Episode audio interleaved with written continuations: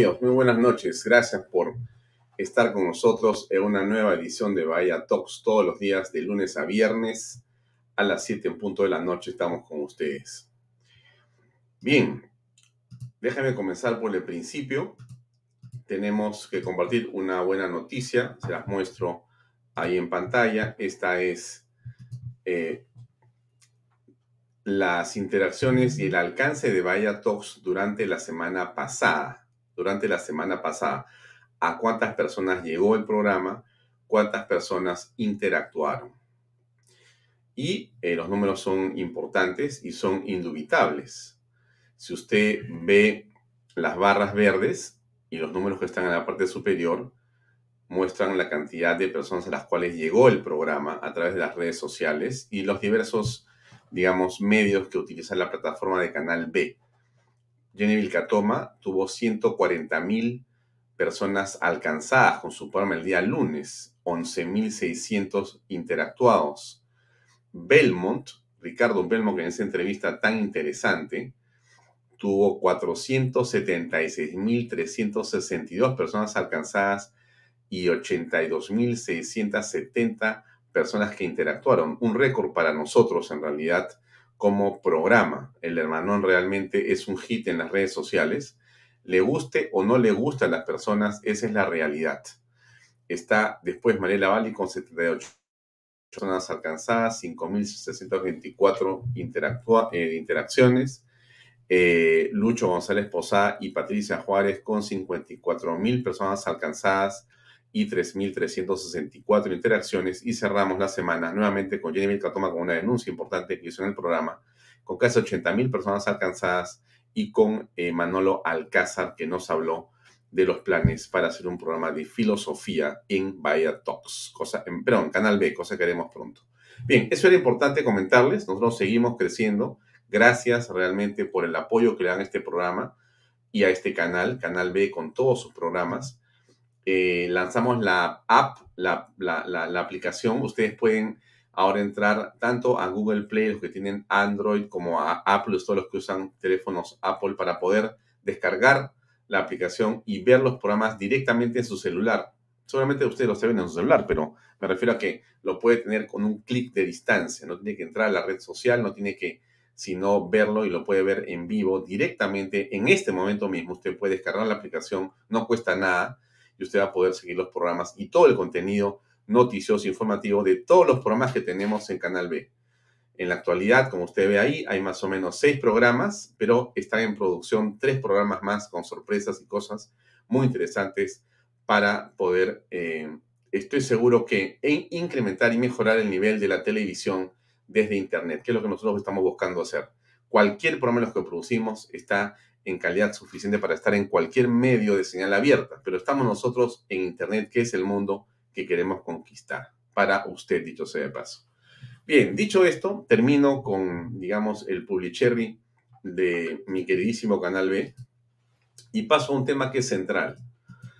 Em, el día de hoy tenemos dos invitados para conversar en torno a la coyuntura política nacional y están ahí en la fotografía. Usted ve a el almirante José Cueto, que es congresista de la República por Renovación Popular, y al eh, señor eh, Carlos Galvez, ex presidente de la Sociedad Nacional de Minería, Petróleo y Energía.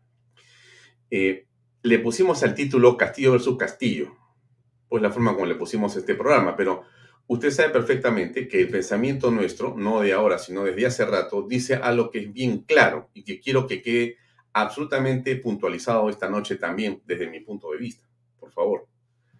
Aquí no hay Castillo versus Castillo. Es una llamada simplemente para que la gente vea el programa.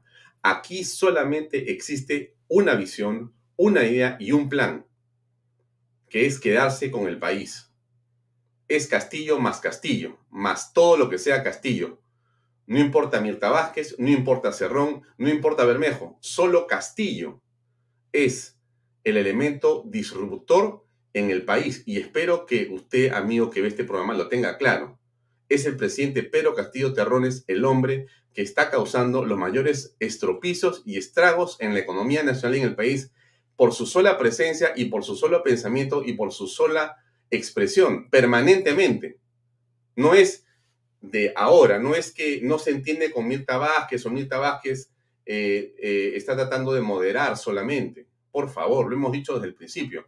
El día que salió Guido Bellido, ¿qué dijimos en este programa? Lo que viene es más de lo mismo.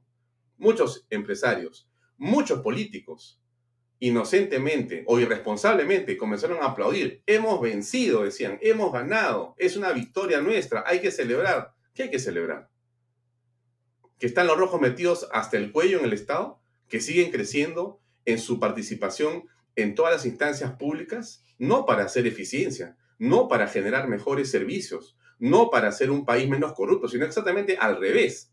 Estamos entrando en un estado de enorme peligrosidad es narcoestado, es Estado corrupto, es al servicio de una ideología totalitaria. Y al parecer, alguien todavía se lo sigue preguntando. Y, y me siguen diciendo a mí, y quizá usted también, pero ¿cómo? No exageres, no es para tanto, no es para tanto. Entonces, yo he invitado a estas dos personas, cuyos testimonios, cuyos comentarios, por supuesto que nosotros eh, apreciamos muchísimo, porque queremos ser un par de patriotas, como muchas personas que, mejor dicho, como todos los que invitamos a este programa, así estén de acuerdo o en desacuerdo con nosotros, no interesa. Pero sí creo que es importante que usted, amigo, reflexione, reflexione, porque las cosas se están poniendo realmente mal en el país y lamentablemente los políticos no están a la altura de las circunstancias. O sea, hay eh, aquí una confusión en el país, una confusión. Se cree que no va a pasar nada, no estés tan preocupado del de, eh, profesor Castillo. Él no lo va a hacer mal, es una buena persona. Solamente es un poco, de repente, pasivo o no tiene mucho conocimiento o es eh, un poco básico, pero en el fondo no es un comunista. Yo no sé qué parte o qué falta o qué esperan las personas para entender que estamos frente a un peligro dantesco. La verdad que yo no entiendo. No entiendo a muchos congresistas no, no entiendo. A quienes deberían estar pensando bien, piensan al revés. O de repente piensan por conveniencia. En fin, lo, dejo ahí por un momento. Déjenme mostrarles lo que ha sido el día de hoy también un tema central en la conversación política en el país. Eh, al tuit de Pedro Castillo eh, tratando de, moderar las cosas, después de la barbaridad que, que, hace y dice en sus viajes, en sus discursos de plazuela, el señor Pedro Franque intenta explicarnos una tontería, déjeme decirlo así, con todo respeto por el señor Franque, pero está diciendo tonterías. O sea que nacionalizar y estatizar es diferente. Me parece que ya estamos entrando en una absoluta falta de respeto a la opinión pública, a los políticos, a los empresarios. O sea, estamos entrando en un punto en el cual ya no interesa lo que digo, ni si tengo o no razón. Te digo lo que me da la gana. Como soy Estado, tienes que aguantar. Eso es inconcebible e inaceptable. Miren ustedes, ¿Qué dice Expreso? Dinamita inversiones. ¿Qué dice Correo? Amenaza nefasta.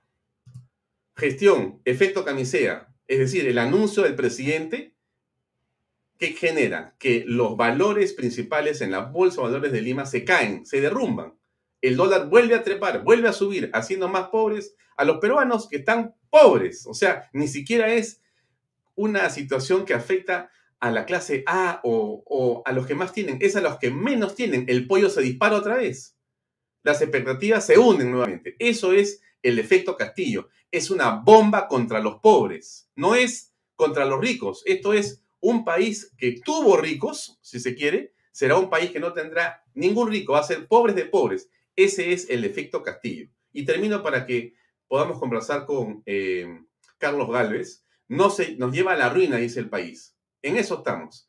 Y para que usted no crea que eso es todo, apareció una persona que ahora formaliza denuncia constitucional ante el Ministerio Público contra los 29 congresistas que votaron por la Ley de Desarrollo Constitucional que evita justamente que Pedro Castillo haga lo que le da la gana con el Congreso de la República y sus benditas cuestiones de confianza. Fíjese usted, en eso estamos.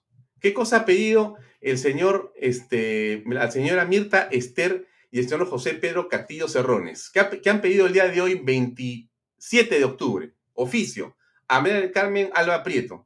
Tenemos el agrado de dirigirnos a OTEP de conformidad con lo dispuesto en el artículo 107 de la Constitución, con el voto aprobatorio de los ministros, para que nos dé delegación de facultades para legislar en materia tributaria, fiscal, financiera y de reactivación económica. Imagínense ustedes. O sea, encima, estas personas piden al Congreso facultades extraordinarias para legislar como si supieran a dónde ir. Eso es, lamentablemente, amigos, donde estamos. Ahí nos encontramos. Termino eso. No quiero extenderme, pero sí quería decir esto porque me parece central que por lo menos usted sienta de parte de este pequeñísimo programa una posición clarísima. Aquí la solución es la vacancia presidencial. No sé qué argumento van a buscar los congresistas. Sobran con argumentos. Sobran argumentos. Podríamos hacer una lista de argumentos para sacar a Castillo por la ley. No sé qué esperan realmente, pero estamos así. Carlos Álvarez está con nosotros para conversar sobre este tema. Carlos, muy buenas noches. Gracias por acompañarnos.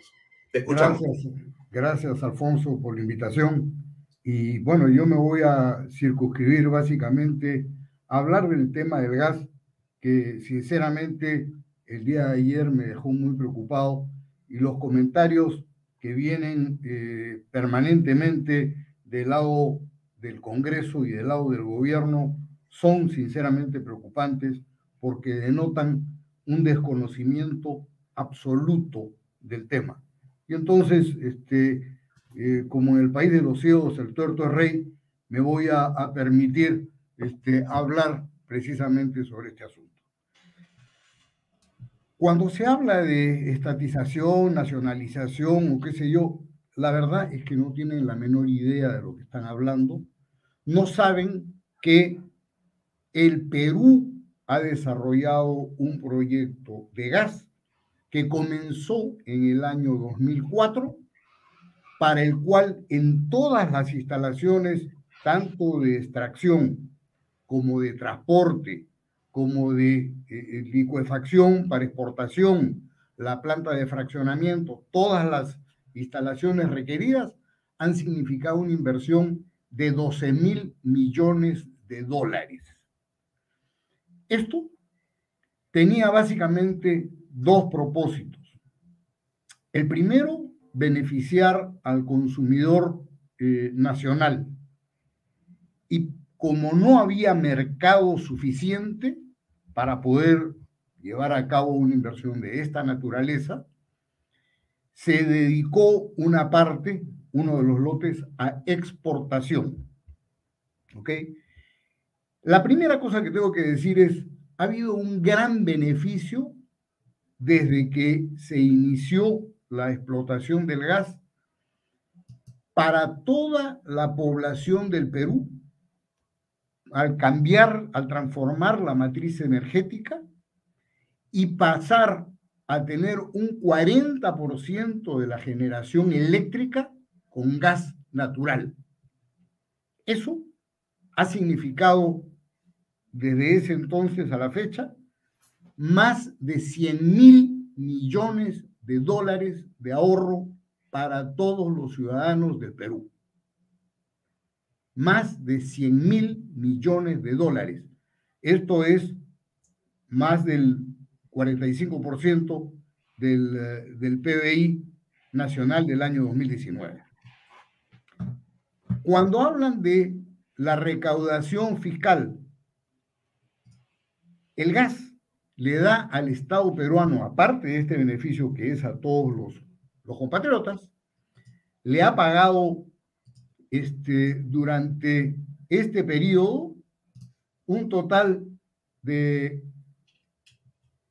14.700 millones, 14.880 millones de dólares entre regalías e impuesto a la renta.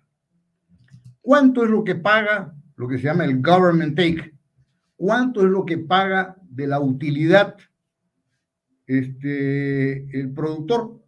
65% entre impuestos y regalías. ¿Cómo se calcula esto? 38% es del valor del gas, del valor de venta.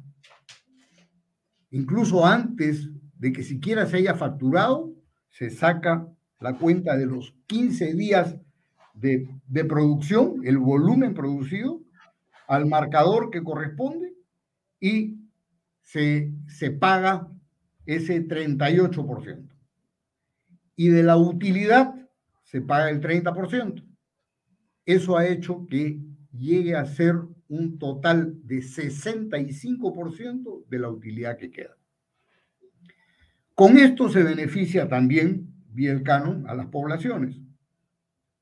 Mucha gente dice que el Cusco no se beneficia, que es de donde sale el gas. El Cusco, mis queridos amigos, recibe más de un millón de dólares por día proveniente de Camisea.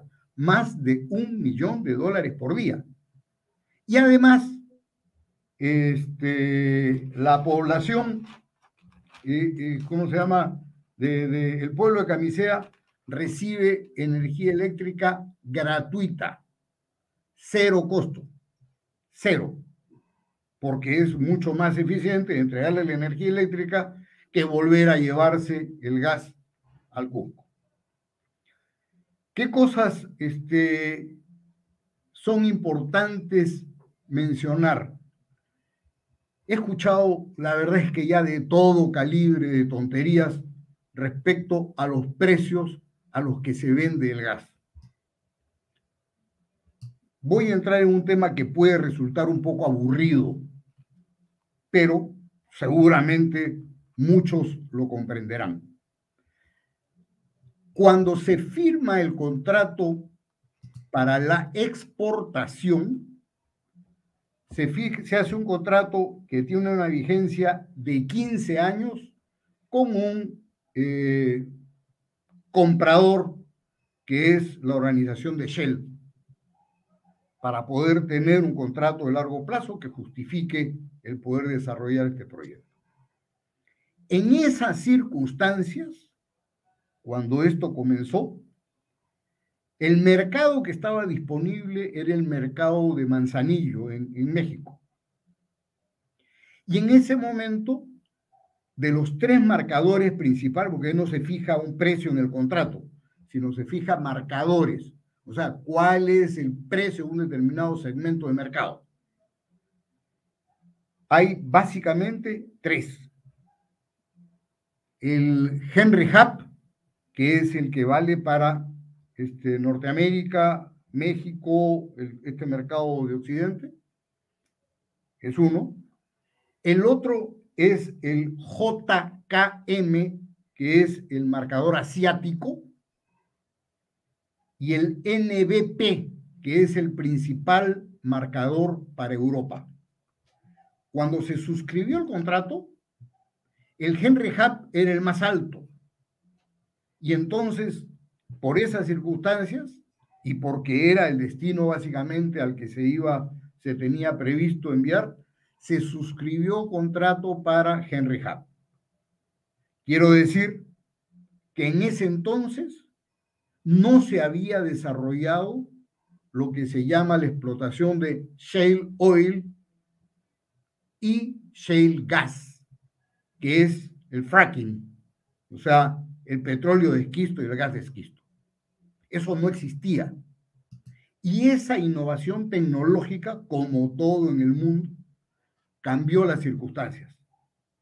Y entonces llegó, empezó a llegar la oferta de el sur de, los Estados Unidos a, a México y eso bajó el, precio del marcador Henry Hub. ¿Qué ocurrió en simultáneo? En simultáneo ocurrió que hubo el terremoto en Japón que afectó la central de Fukushima y todo el sistema de generación eléctrica sobre la base de energía nuclear.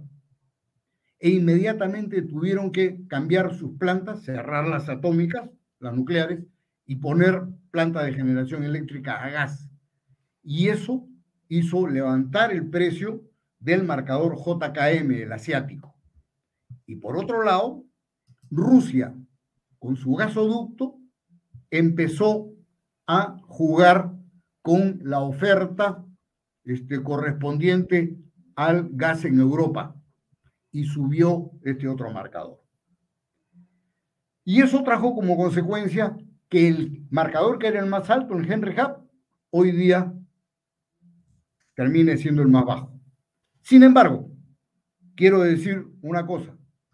En los últimos cinco años, cinco años, se han despachado desde el Perú 220 barcos con gas. De ellos, solo cinco barcos han ido al Golfo de México. De 220 que se han despachado en los últimos cinco años, solo cinco han ido al Golfo de México. Y en los últimos dos años no ha ido ninguno. Por lo tanto, los precios que hoy está recibiendo y que desde hace este horizonte de tiempo que estoy mencionando está recibiendo el Perú, son los precios de los marcadores más altos, el asiático y el europeo. Entonces, cuando recibimos regalías, recibimos regalías, si el precio está en 14 dólares por BTU, pues es 14 dólares. O 20, 20. Sobre eso se está determinando la regalía, la utilidad, por supuesto, y el impuesto a la renta. Así es que el Perú se está beneficiando. Ahora, ¿qué es lo que le hace falta al gobierno peruano? Porque eso es responsabilidad del gobierno peruano. El uso, la masificación del uso del gas. Que tenemos gas natural, tenemos gas natural en exceso. Lo que no podemos producir es más GLP o gas líquido de petróleo. ¿Por qué? Porque los líquidos están limitados, dimensionados por las características de los pozos de explotación. Sin embargo, se está reinyectando diariamente 400 millones de, de pies cúbicos por día a los pozos de explotación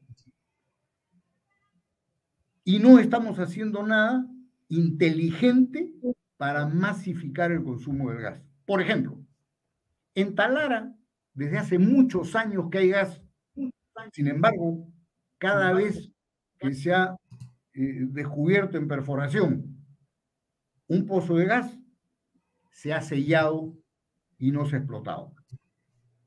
Y allí tendríamos una fuente de gas permanente en exceso para el norte de Talá, del Perú, perdón, sin hacer inversiones faraónicas, sino con pequeños tubos de 8 pulgadas probablemente. Si el Perú estuviese usando la inteligencia, estaría poniendo, en lugar de solamente enviar camioncitos, debiera de estar usando la planta criogénica y poniendo, por ejemplo, en Hilo o en, eh, eh, ¿cómo se llama?, en Marcona, eh, una planta de regasificación y poner tuberías de pequeño diámetro, 8 pulgadas, para abastecer el sur del Perú. El mejor sitio creo yo que sería Hilo, porque hay unas plantas de generación termoeléctrica que requieren gas. Y desde ahí podría estar llevando a Moquegua, Tacna, Puno, este, sin mayores obras faraónicas. Antes de terminar, solamente quiero hacer una referencia. El sistema de transporte de gas eh, que tenemos para Camisea es una tubería que, que tiene una forma telescópica. Comienza con tubos de 32 pulgadas, pasa a tubos de 24 pulgadas y termina en tubos de 18 pulgadas.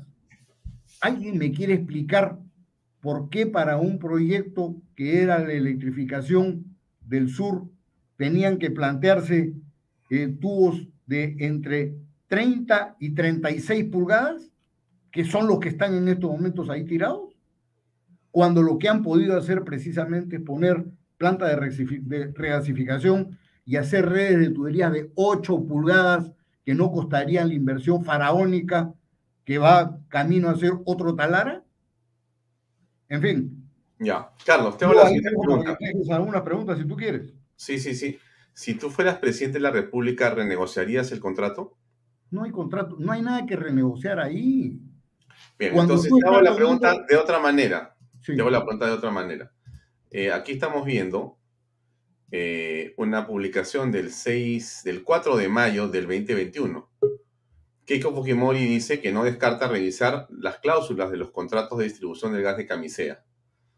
No es eh, a lo que se le ocurrió a ella, me imagino, porque en la campaña anterior, Alfredo Barnechea decía que nos están pagando poco por el gas de camisea y plantea renegociar el gas para defender intereses nacionales. Esta es una idea que está ahí. Yo no creo que Alfredo sea un comunista y Keiko tampoco la siento comunista. Entonces, yo te pregunto, ¿ambos no conocen el tema o realmente hay algo que hablar sobre el asunto de la renegociación de los eh, contratos eh, del gas? Alfonso, hubo un señor que se llamaba Víctor Raúl Aya de la Torre que habló del espacio-tiempo histórico. Por eso es que me he tomado un momento para hablar del comportamiento de los distintos marcadores del gas. Efectivamente, comenzó el Henry Hub por encima de del europeo y del asiático, y he explicado las circunstancias por las cuales el Henry Hub bajó y los otros dos subieron. Y esa renegociación la ha hecho ya este, los vendedores del gas y están por eso, el Perú está recibiendo como precios internacionales los 14, 20 15 dólares, lo que corresponda de los mercados de esos indicadores asiáticos y europeos. Cuando Alfredo Barnechea habló de eso, estaba hablando de hace más de cinco años o siete, ¿de acuerdo? Que era la campaña anterior. El Perú, para su consumo, paga para el consumo interno, dos dólares este, ¿cómo El, por el gas, dos dólares. Y ese precio está fijado por toda la vida del contrato. Eso está beneficiando y seguirá beneficiando a los consumidores de energía eléctrica y de gas.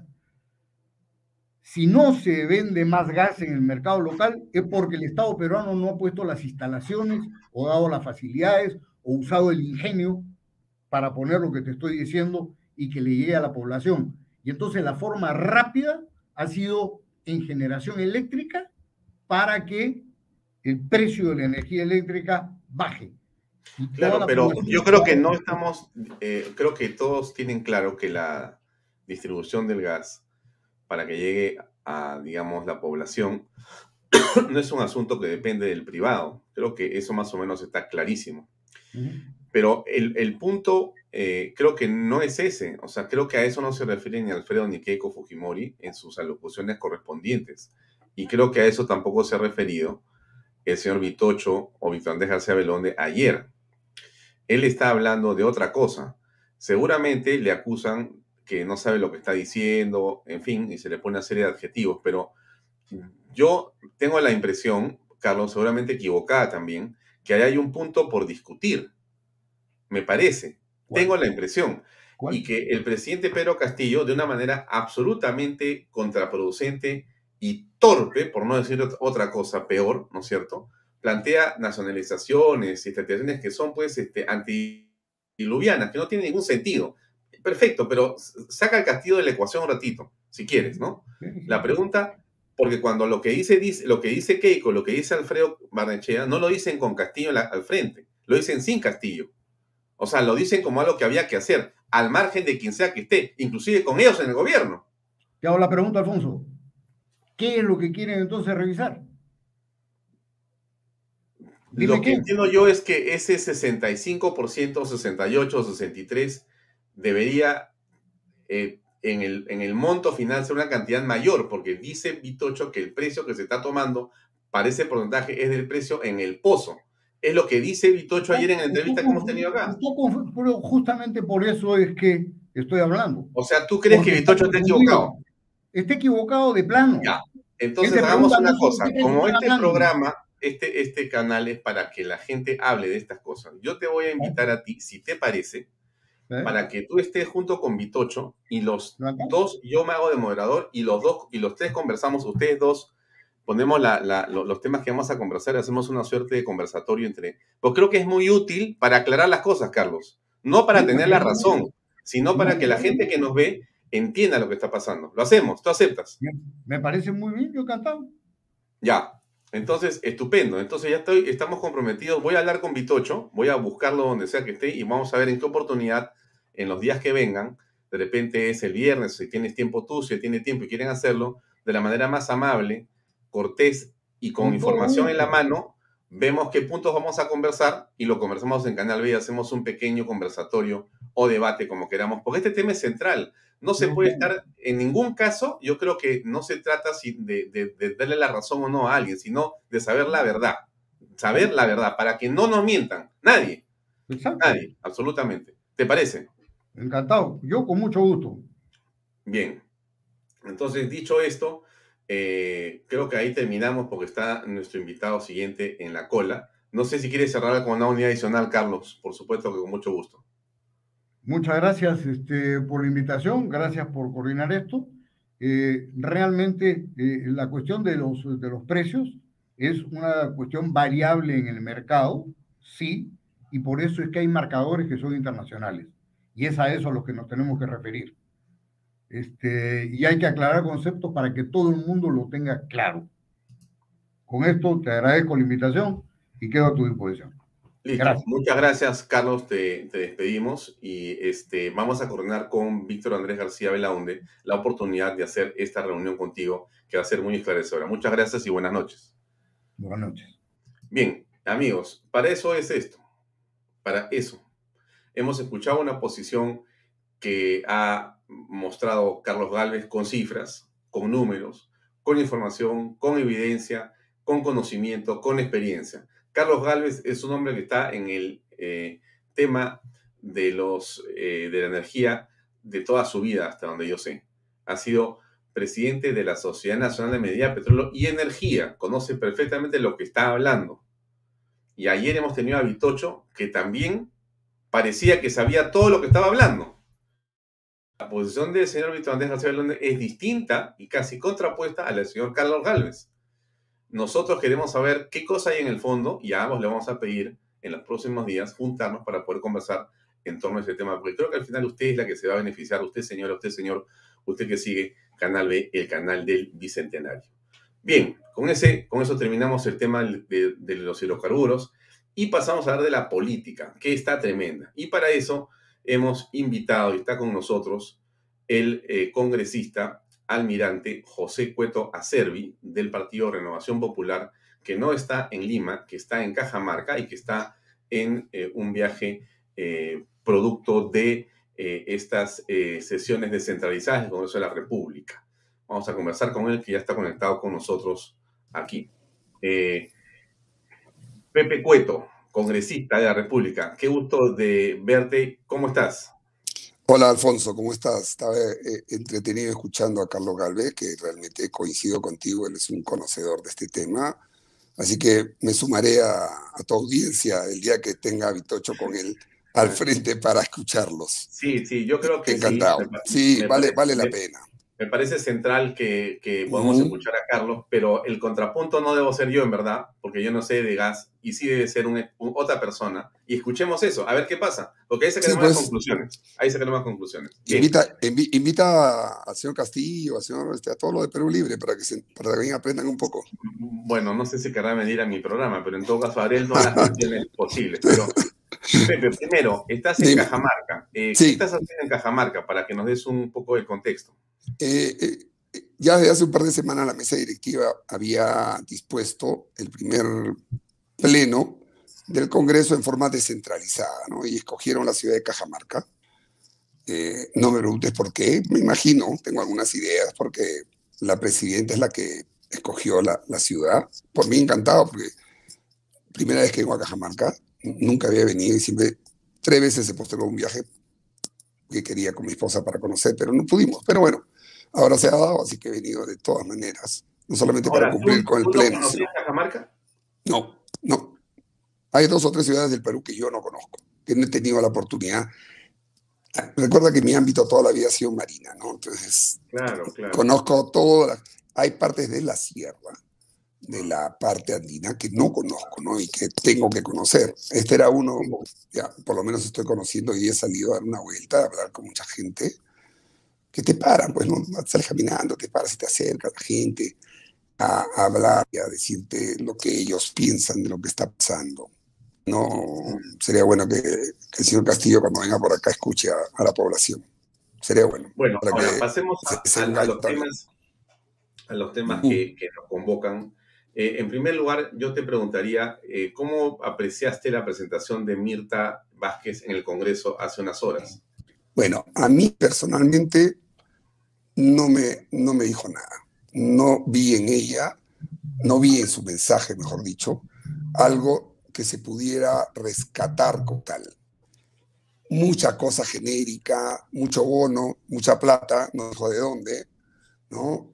Hablaron de, ah, pero sí, inicialmente habló de nuevo, un nuevo contexto social, que para mí es una forma suave de hablar de asamblea constituyente, ¿no?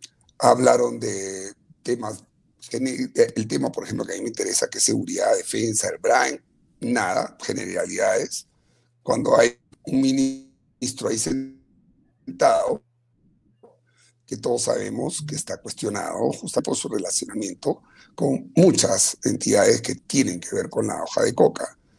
Hemos visto y escuchado sus, sus videos, sus protestas, hasta sus fotos con su polo de lado, ¿no? La dedicación. Hoy él es el encargado de eso. O sea, ¿qué puedes esperar? Abogado de un grupo de personas que tienen justamente cuestionamientos, investigaciones, y él es el jefe de toda esa gente que, que alimentar al Ministerio Público o seguir con investigaciones relacionadas a lavado de activos, terrorismo, en fin. Eh, realmente, como yo he dicho, más de lo mismo.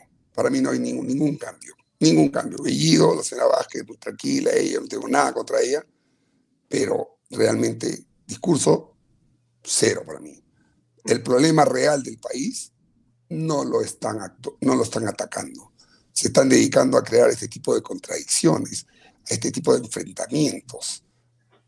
La vez pasada hablaba del tablero, del tablero de ajedrez político. ¿no? Han hecho un roque, han enviado unas piezas, pero igual siguen hacia adelante. Siguen sus peones trabajando, buscando consolidar el único objetivo, que es su asamblea constituyente. Mientras ellos no consigan eso, tienen claro de que no van a poder cambiar todo lo que quieran cambiar y perpetuarse en el poder, como lo ha dicho varias veces. El señor Cerrón, el señor Bermejo, todos ellos. Lo dicen abiertamente. Hay a los cándidos que le creen, por lo menos yo no. Ahora, eh, Pepe, en este sentido, lo que, lo que tú estás comentando creo que está en el pensamiento de todos los peruanos, o de una buena parte de los peruanos, para no decir de todos, obviamente. Pero la pregunta sigue siendo la misma. Estamos tan mal, estamos en una situación crítica de tal naturaleza como la que tú explicas, pero no existe posibilidad de vacar al presidente constitucionalmente. Entonces, ¿qué cosa está haciendo mal la oposición? ¿Dónde está el problema de la oposición? Porque es imposible generar un consenso suficiente. O sea, nos hemos quedado en 79 votos, 80 si quieres ser optimista, pero te faltan, no los tienes. Entonces, ¿dónde está el problema? De tu Mira, Alfonso, el problema se llama unión. El problema se llama no tener o personalizar las cosas. Cuando tú tienes a mucho caudillo, cuando tú tienes mucha gente quiere tener protagonismo en las cosas, pues la oposición, hoy nosotros ahí, no podemos unidos. Claro, votamos unas cosas y, ah, porque tú qué decir, 80, 79, 80, nos faltan 8 o 7, lo que sea. Esa es una lectura desde el punto de vista erróneo.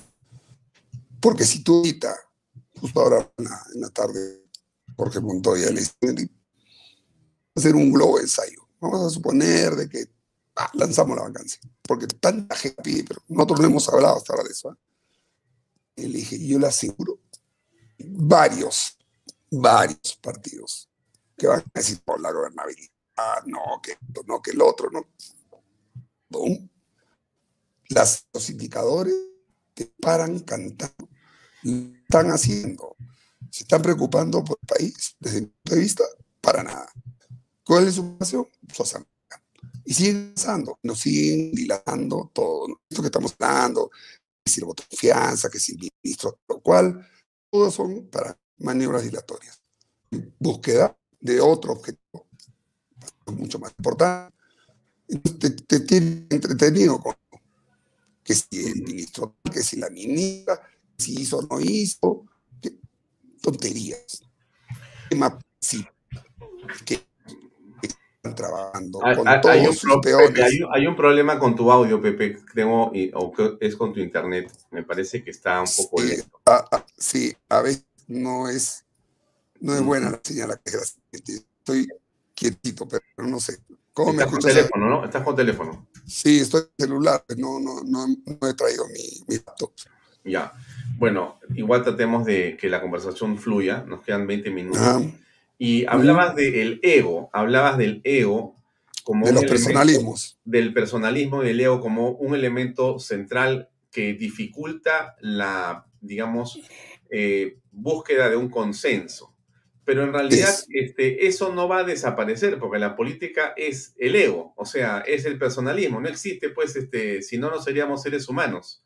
Yo Entonces, sé, el ser humano es ególatra y el, y el político a veces, o en una buena proporción de veces, siente que es el centro de, de todo, es un megalómano, pues, ¿no? Se siente el centro del universo. Entonces, ¿cómo vas a quitarme a mí la oportunidad si yo voy a ser mejor que tú? O tú pensarás, ¿cómo vas a ser yo si no? Y así, en eso te quedas dando vueltas y no sales del problema. Entonces, el asunto está en el procedimiento. Para mí, digo, para comenzar, en el proceso, en las razones de la, de la, de la vacancia presidencial.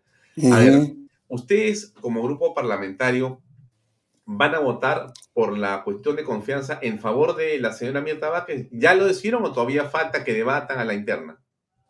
no, no, no, ya tomamos una decisión que no le vamos a dar confianza. Pues, te repito, eh, lo que hemos escuchado no, no nos ha convencido por un lado. ¿Quién está estos dos? Sobre todo, a pesar de que hay otros más, estos que deberían retirarse del gabinete. Se lo hemos pedido a- y le hemos recomendado a la señora Vázquez, pero nos dijo que no tenía tiempo para evaluar. La verdad que no sé qué tiene que evaluar. O. Entonces Ya, ahora. pero, pero, pero Pepe, te pregunto lo siguiente. Te pregunto lo siguiente. Eh, eh, me dices que ustedes han decidido no votar por la confianza, correcto, pero yo preguntaría si se produce un cambio de los ministros de Estado cuestionados, por lo menos dos de ellos que son los que tienen mayor eh, énfasis en el cuestionamiento, que es el del Interior, que es el señor Barranzuela, y el de Cultura, que es el señor Gallardo, de Educación, Sí. perdón, el señor Gallardo. Ok, si, Ah. si salen esos ministros, ¿ustedes votarían en favor de la confianza o de ninguna manera? No, no, no, no. Es- esto es variable. Si estos dos salen, obviamente nosotros nos volvemos a, a juntar, ¿no? Como bancada para tomar una decisión que puede ser misma o darle el voto de confianza. Pero eso va a depender de Ya. Ya. que tome esta, eh, la, la, la. Ahora, mira, con lo que están haciendo en estos días, me reafirmo que no se forma personal, ahora te lo digo, y no darle voto de confianza, y mucho menos facultades para, Sí, te iba, a preguntar, la te economía. iba a preguntar sobre el tema de las facultades porque es un asunto eh, importantísimo. Eh. Hemos visto esta carta eh, firmada por Pedro Castillo y por eh, Mirta Esther Vázquez Chuquilín, presidente del Consejo de Ujú. Ministros el día de hoy, donde les piden a ustedes justamente facultades para legislar en materia tributaria, fiscal, financiera y de reactivación económica. Es una carta blanca, es una puerta abierta, en realidad lo que están pidiendo ellos. ¿Cuántos votos se requiere para esto? ¿Sabes tú? No, cuando hay delegación de eh, facultades, no lo tengo claro si es mayoría simple, 66 votos, ¿no? No es mayoría calificada, ¿no? Para un pedido de esa naturaleza. No lo tengo claro, es lo que me he informado, pero no he podido leer el... No está en el Ya. reglamento. De acuerdo, Pero- pero, pero, pero igual. ¿ustedes darían o no? ¿Crees que hay un consenso de parte de ustedes como partido? Mm, acá te voy a hablar a título personal, porque esto recién ha llegado, recién nos hemos enterado. Sí, es de hoy día en la tarde. Recién nos hemos enterado, todavía no nos hemos juntado para ello, pero Alfonso, estamos viendo, ¿no? A un Castillo 1 que habla en las plazas y quiere estatizar.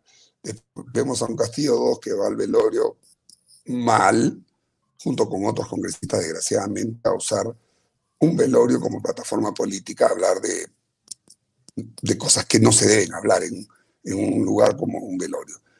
Después vemos a un tuitero, Castillo, yo sigo diciendo que no es él el que escribe los tweets, ese es el otro Castillo, y todos se contradicen, uno u otro, ahora sale el señor Frank a decir que sí también, que esto va a la administración, ¿no? Va a generar más, este, mejores condiciones y todo. Mira, yo estoy de acuerdo en que hay temas de la constitución, del, de, en la parte que hay que mejorar, de acuerdo, pero para eso existe justamente todos estos estamentos que la democracia te da Tú te sientas a conversar, ves, hablan, deshablan, hacen quieran y toman una decisión, inclusive con los contratos de mutuo acuerdo. Pero no puedes salir con una vara en la mano y decir, ah, mira, si no, yo te estatizo. Eso no funciona. Eso se llama dictadura. Eso se llama totalitarismo. Eso es lo que ellos quieren. Me parece estar viviendo, yo he vivido una época en Venezuela, y me, me parece estar escuchando nuevamente las voces de este señor Chávez, que destruye Venezuela vamos mal. Y así quieren pedir que le den facultades para mover el tema justamente económico, cuando han pasado 100 días y no se han preocupado de nada. Lo único que ha generado estas declaraciones de idas y venidas es que nuevamente el dólar suba, nuevamente los precios suban, ¿no? Y la gente, que es la que realmente está viviendo el problema, vea cómo la poca plata que gana, porque encima han perdido trabajo y están agenciando a los emprendedores sobre todo, tengan que estar preocupándose conseguir su plata para poder alimentar a su familia. Y estos señores, haciendo este tipo de tonterías, sube el dólar, suben los precios, eh, la, inversión privada, por supuesto, que está paralizada, no, no sé de dónde, otra cosa que habla la señora Vázquez de su, ¿no? que van a, por Dios, que esto lo puede explicar cualquier economista, ¿no? pero que vamos a crecer 10%, cuando eso es un rebote de la bajada que hemos tenido ¿no?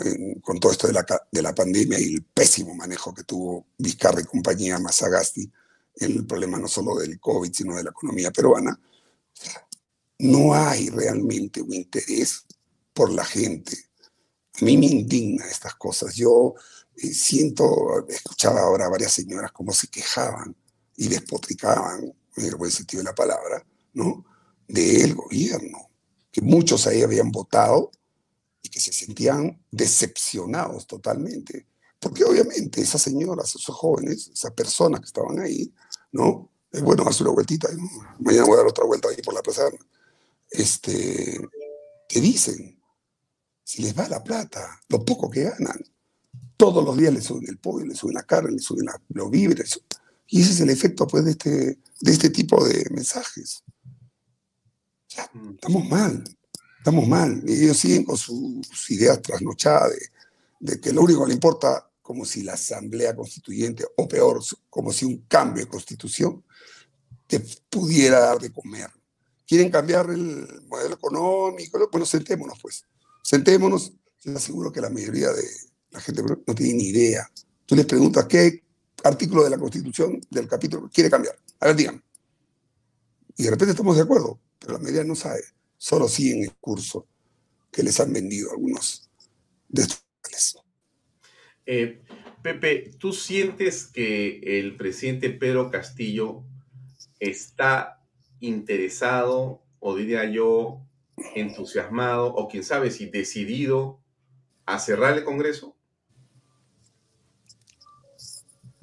La vez que yo hablé con la única vez que hemos podido hablar con él, teníamos la impresión la impresión de que era una persona asequible, que entendía, que escuchaba, tomaba nota, te hablaba, ah, qué bien, sí, nosotros.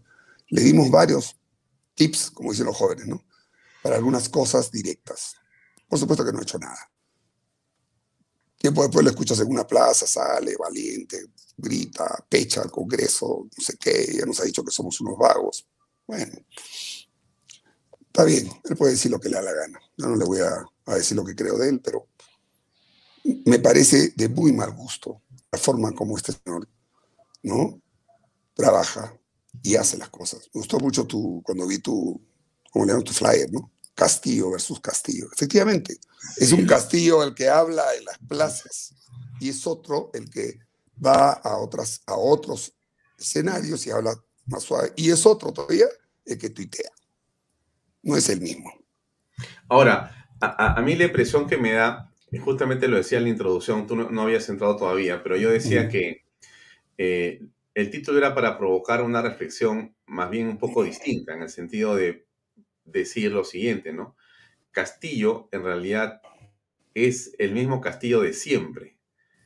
Es el Castillo de las contradicciones en todo caso, pero no interesa que sean contradicciones porque Castillo va hacia el mismo lugar, que es hacia el desastre del país. Es una persona eh, que no vamos a calificarlo, pero vamos a jugar por los efectos de las cosas que hace, no por lo que, digamos, pueda parecer, o ni siquiera por la impresión que pueda dar, sino por el efecto de lo que está haciendo.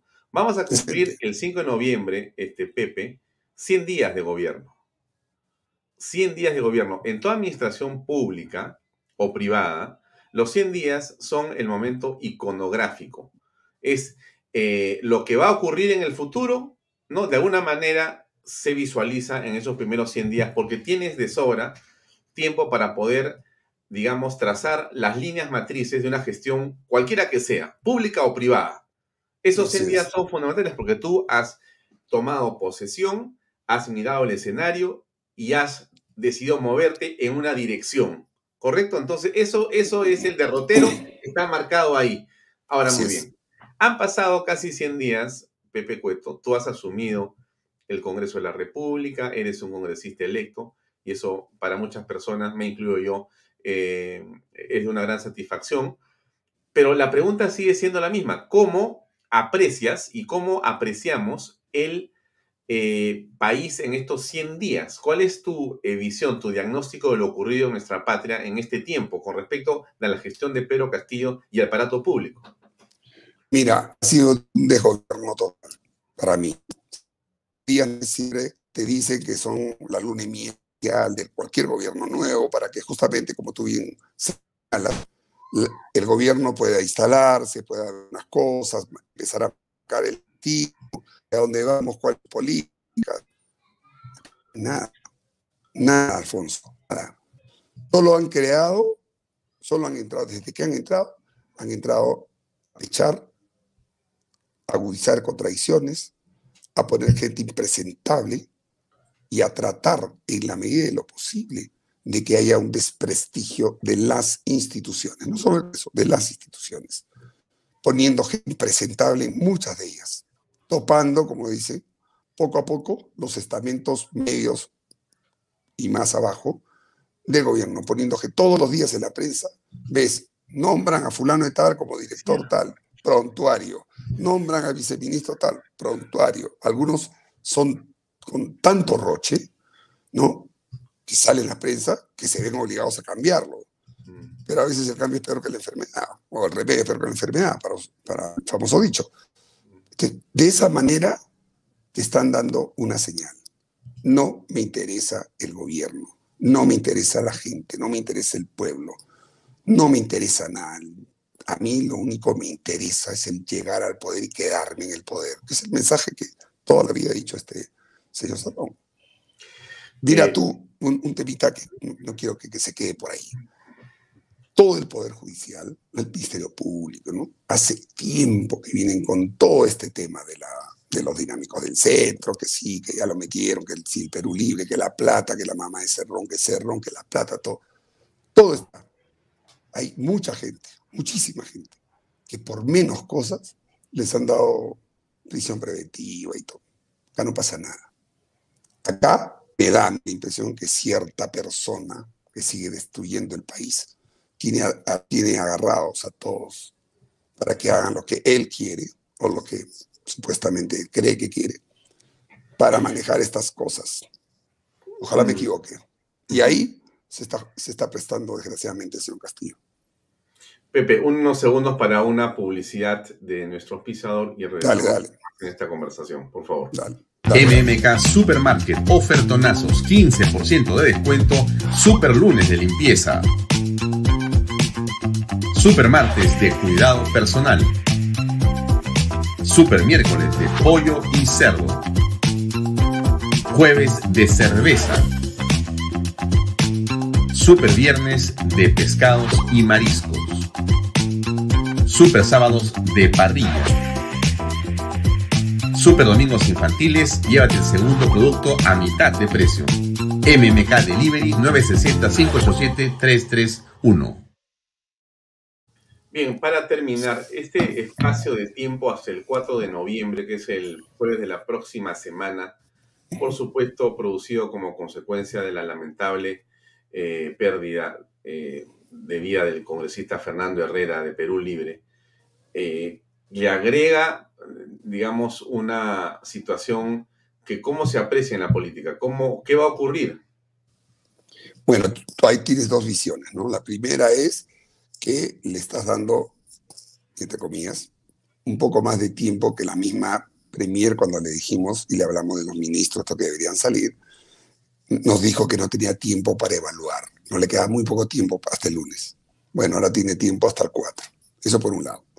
Y por otro lado, espero que estas acciones que, están, que siguen tomando y que siguen, en mi opinión nuevamente, llevándonos al despeñadero, le sirva al resto de congresistas que todavía creen que van a cambiar, se van a moderar.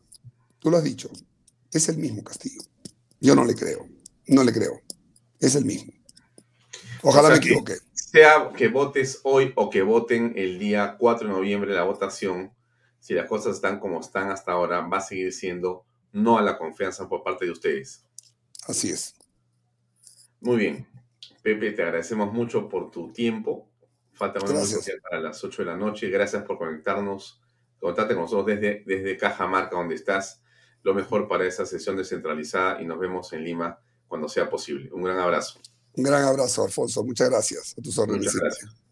Chao, Alfonso. Bien, muy amable. Bien, amigos, era el congresista César, o perdón, eh, Pepe Cueto Acervi, almirante eh, de la Marina y congresista por Renovación Popular que nos acompañaba desde Cajamarca. Eh, vamos a poner algo más de publicidad y les comento las últimas antes de terminar el programa. MMK Supermarket, ofertonazos, 15% de descuento, super lunes de limpieza. Super martes de cuidado personal. Super miércoles de pollo y cerdo. Jueves de cerveza Super Viernes de pescados y mariscos. Super Sábados de parrilla.